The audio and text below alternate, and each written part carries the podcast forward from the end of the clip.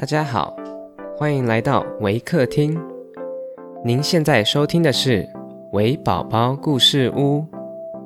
本节目为台湾维客公益行动协会远距陪伴服务项目，透过讲故事的方式，陪伴我们在全球十一个国家、四十八个服务据点的孩子，让疫情所带来的距离不再是距离。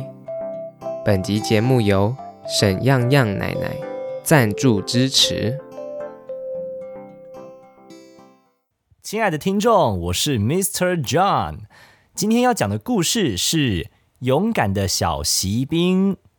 本故事将以英语进行。Hi everyone, I'm Mr. John from Waker. Today I'm going to share a story about the steadfast tin soldier.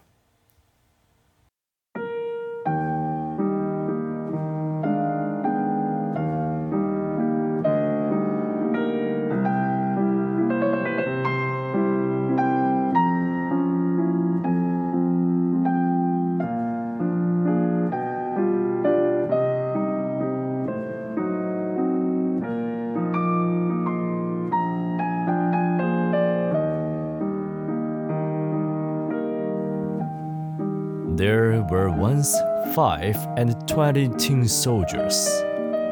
They were brothers, for they had all been made out of the same old tin spoon. They all shouldered their bayonets, held themselves upright, and looked straight before them. Their uniforms were very smart looking, red and blue and very splendid.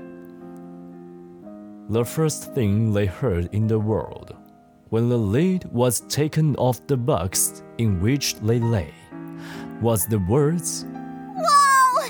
Team soldiers! These words were spoken by a little boy, who clapped his hands for joy.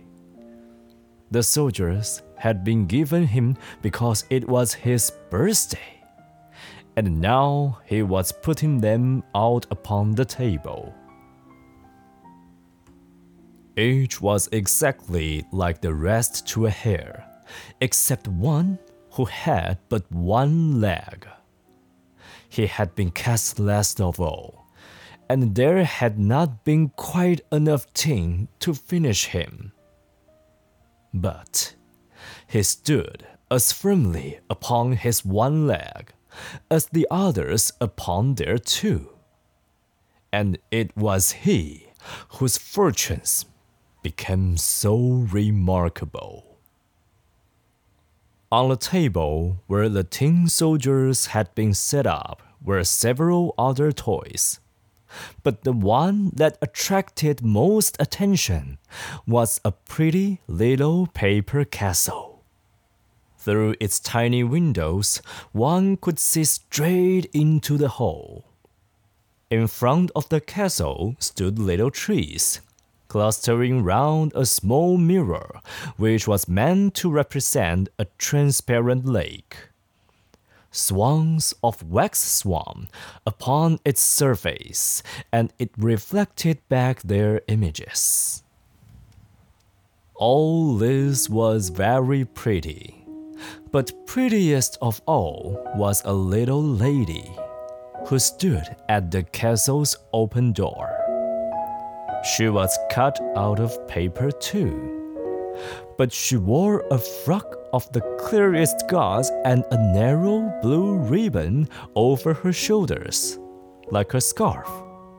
And in the middle of the ribbon was placed a shiny tinsel rose. The little lady stretched out both her arms, for she was a dancer. And then she lifted one leg so high that the soldier quite lost sight of it. He thought that, like himself, she had but one leg. That would be just the wife for me, thought he. If she were not too grand. But she lives in a castle while I have only a box, and there are five and twenty of us in that. Ah, it would be no place for a lady. Still, I must try to make her acquaintance.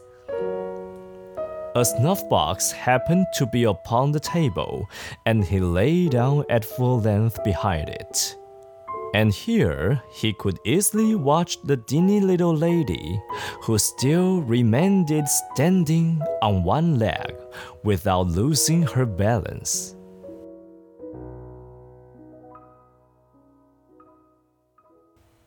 When the evening came, all the other tin soldiers were put away in their box, and the people in the house went to bed. Now the playthings began to play in their turn. They visited, fought battles, and gave balls. The tin soldiers rattled in the box, for they wished to join the rest, but they could not lift the lid. The nutcrackers turned somersaults, and the pencil jumped about in a most amusing way. There was such a din that the canary woke and began to speak. And in verse 2, the only ones who did not move from their places were the tin soldier and the lady dancer. She stood on tiptoe with outstretched arms, and he was just as persevering on his one leg. He never once turned away his eyes from her. Twelve o'clock struck. Crash! Up sprang the lid of the snuff box. There was no snuff in it, but a little black goblin. You see, it was not a real snuff box, but a jack in a box. Tin soldier, said the goblin. keep your eyes to yourself. Don't gaze at what does not concern you. But the tin soldier pretended not to hear. Only wait then till tomorrow. remarked the goblin. Next morning, when the children got up, the tin soldier was placed on the windowsill, and whether it was the goblin or the wind that did it, all at once, the window flew open, and the tin soldier fell headforemost from the third story to the street below. It was a tremendous fall. Over and over he turned in the air, till at last he rested. His cap and bayonet sticking fast between the paving stones, while his one leg stood upright in the air. The main servant and the little boy came down at once to look for him. But though they nearly trod upon him, they could not manage to find him. If the soldier had but once called, Here I am, they might easily enough have heard him, but he did not think it becoming to cry out for help, being in uniform. It now began to rain. Faster and faster fell the drops until there was a heavy shower. And when it was over, two street boys came by, Look you, said one. the licensed tin soldier. He must come out and sail in the boat. So they made a boat out of an old newspaper and put the tin soldier in the middle of it. And away he sailed down the gutter, while the boys ran along by his side, clapping their hands. Goodness! How the waves rocked that paper boat, and how fast the stream ran! The tin soldier became quite giddy. The boat veered round so quickly. Still, he moved not a muscle, but looked straight before him and held his bayonet tightly. All at once, the boat passed into a drain, and it became as dark as his own old home in the box. Where am I going now? thought he. Yes, to be sure, it is all that goblin's doing. Ah. If the little lady were but sailing with me in the boat, I would not care if it were twice as dark. Just then, a great water rat that lived under the drain darted suddenly out. Have you a passport? Asked the rat. Where is your passport? But the tin soldier kept silence and only held his bayonet with a firmer grasp. The boat sailed on, but the rat followed. Phew!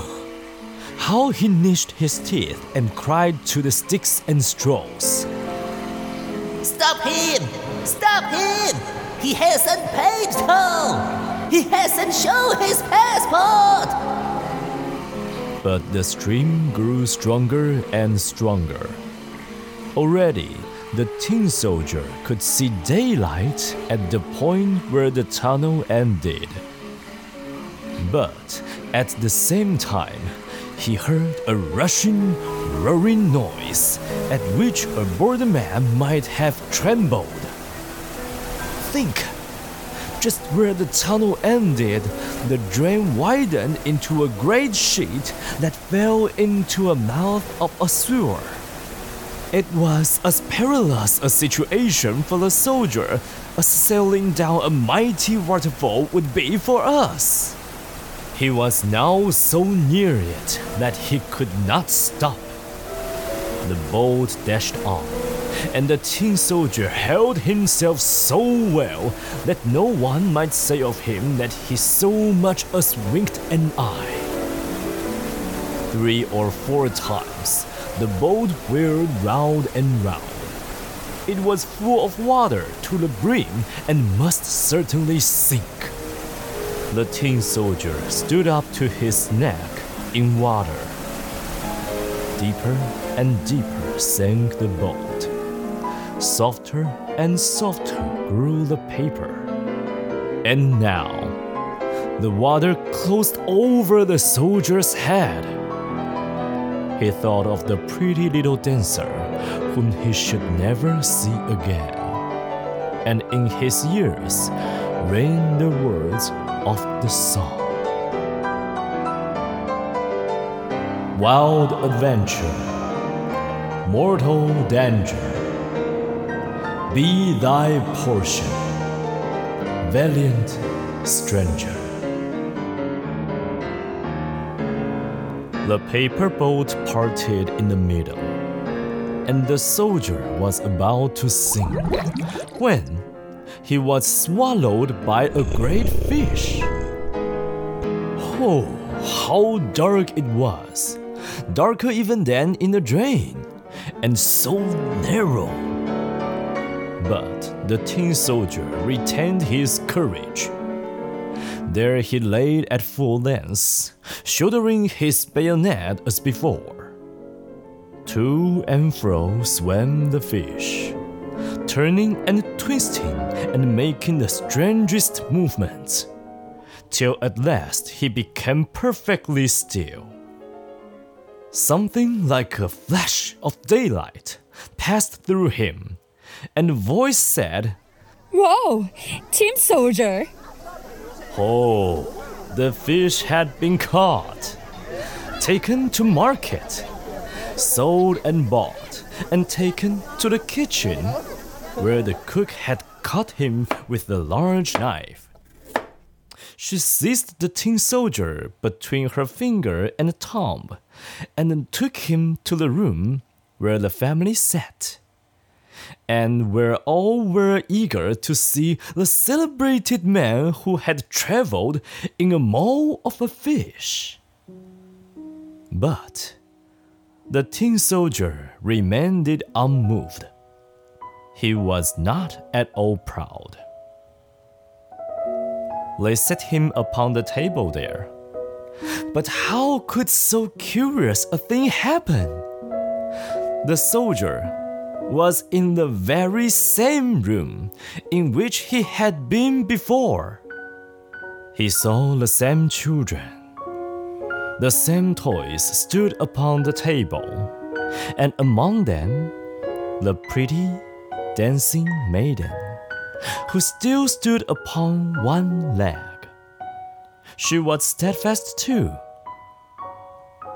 That touched the tin soldier's heart. He could have wept tin tears, but that would not have been proper. He looked at her, and she looked at him, but neither spoke a word.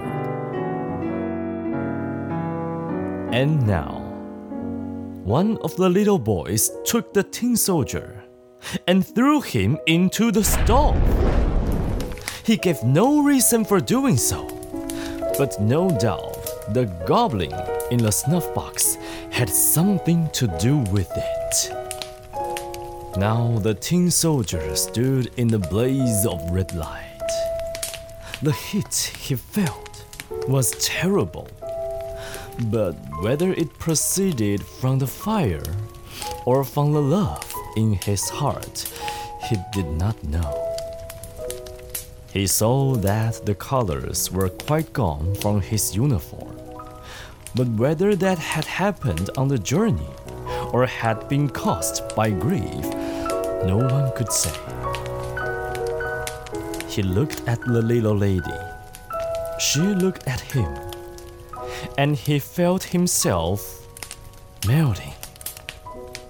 Still, he stood firm as ever, with his bayonet on his shoulder.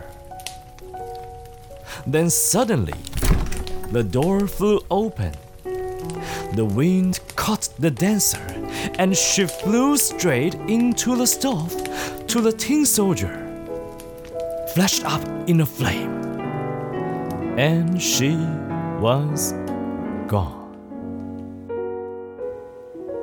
The tin soldier melted into a lump. Next day, the maid found him in the ashes in the shape of a little tin heart. While of the dancer, nothing remained save the tinsel rose and that was burned as black as a coal.